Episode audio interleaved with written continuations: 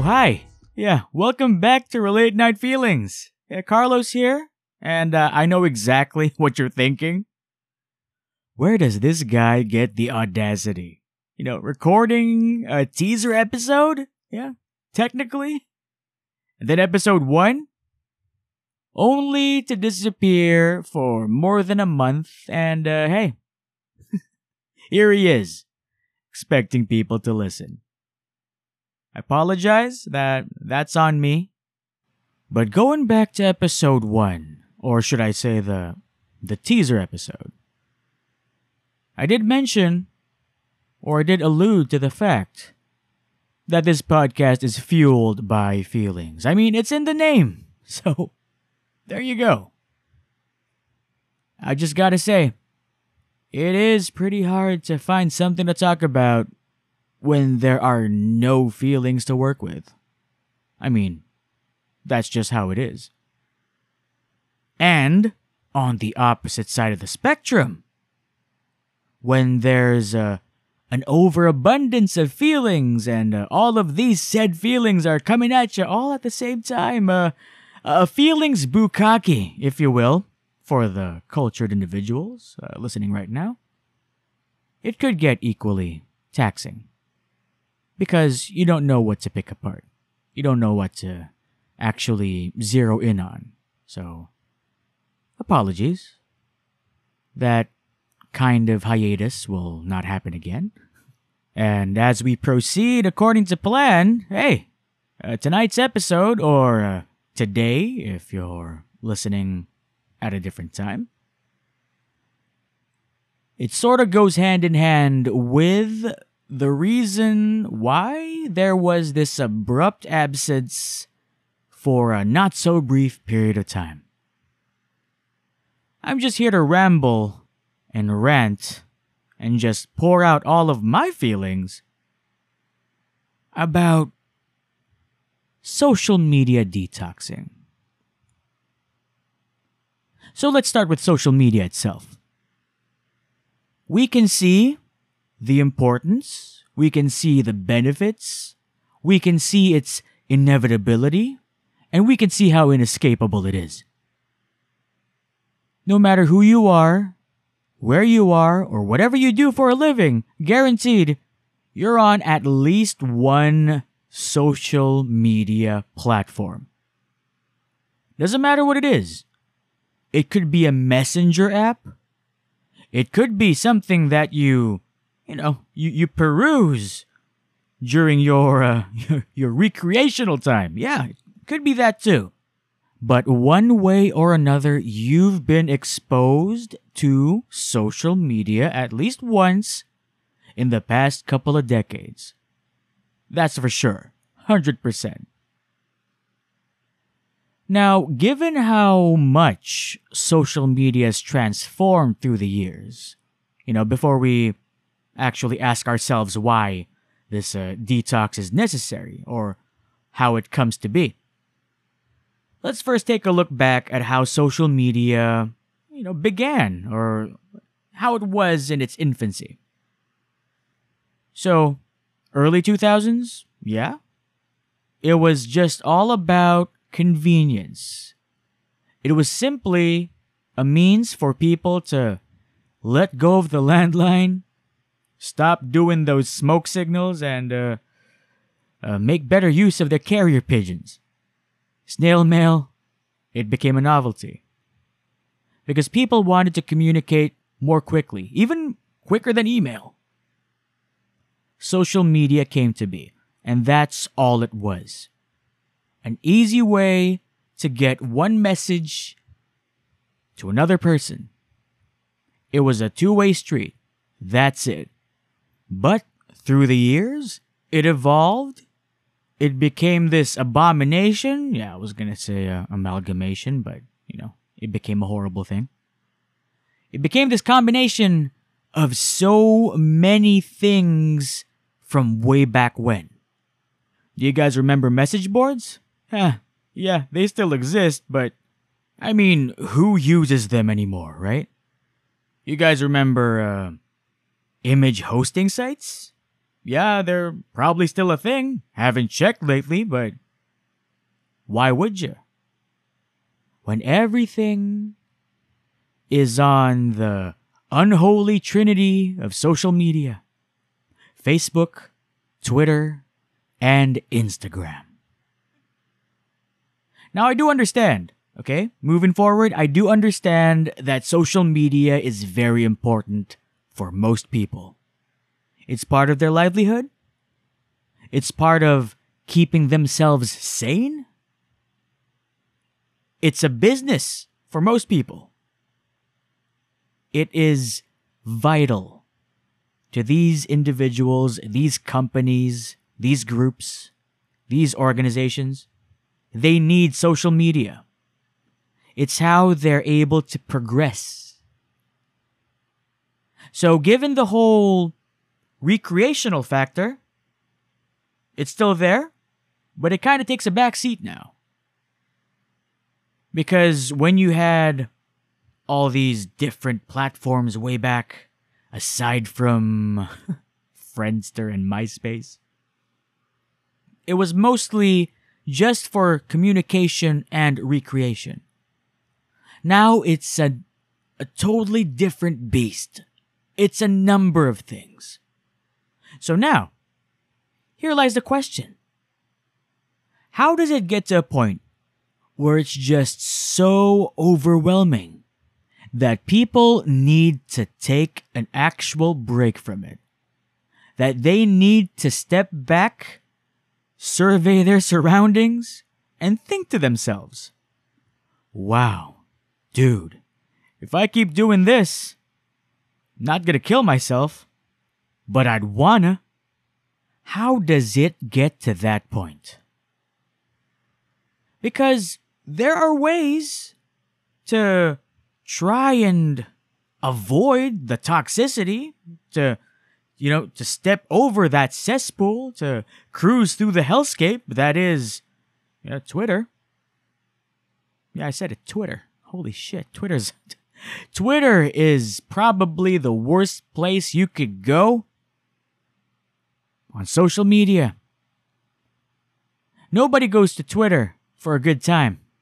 You don't go to Twitter for memes. You don't go there to to hook up with someone. Who the hell does that?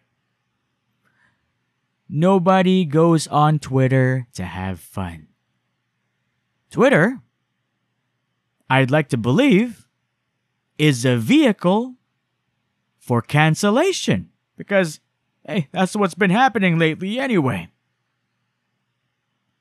So let's just, you know, let's just keep that out of the conversation for now. Facebook and Instagram, probably to a lesser extent, they still have their horrible things, yeah. For Instagram, it's mostly in the comments. For anyone who's remotely aesthetically pleasing, guaranteed 100%, the comment section and their inbox is just a can of worms that one should not take a look at. It's it's it's filthy for sure. For Facebook, hey, it's a it's a mixed bag, boys and girls. You got photos, you got videos, you got comments, you got discussions. Facebook is the ultimate Frankenstein monster of social media. Because everything that I mentioned in the past, those image hosting sites, the forums, the message boards, the blogs, even, all of those were condensed, stitched together by a mad scientist, and transformed into the eldritch abomination that is Facebook. Now, the reason why it gets so overwhelming, the reason why it becomes so toxic, the reason why people can't handle it sometimes is because of the information overload. I mean, that's one reason, okay? Information overload, that's just one part of the of the of the enormous problem that is plaguing that particular platform. Then you have the misinformation. People who've come from different corners of the globe just sharing their information. But are you sure it's real? Of course not. Have you checked his profile? It's either blank or it's a waifu from your favorite anime. The arguments. We're not talking about debates, dude. Debates are okay. Because in a debate, there's still some form of civility there.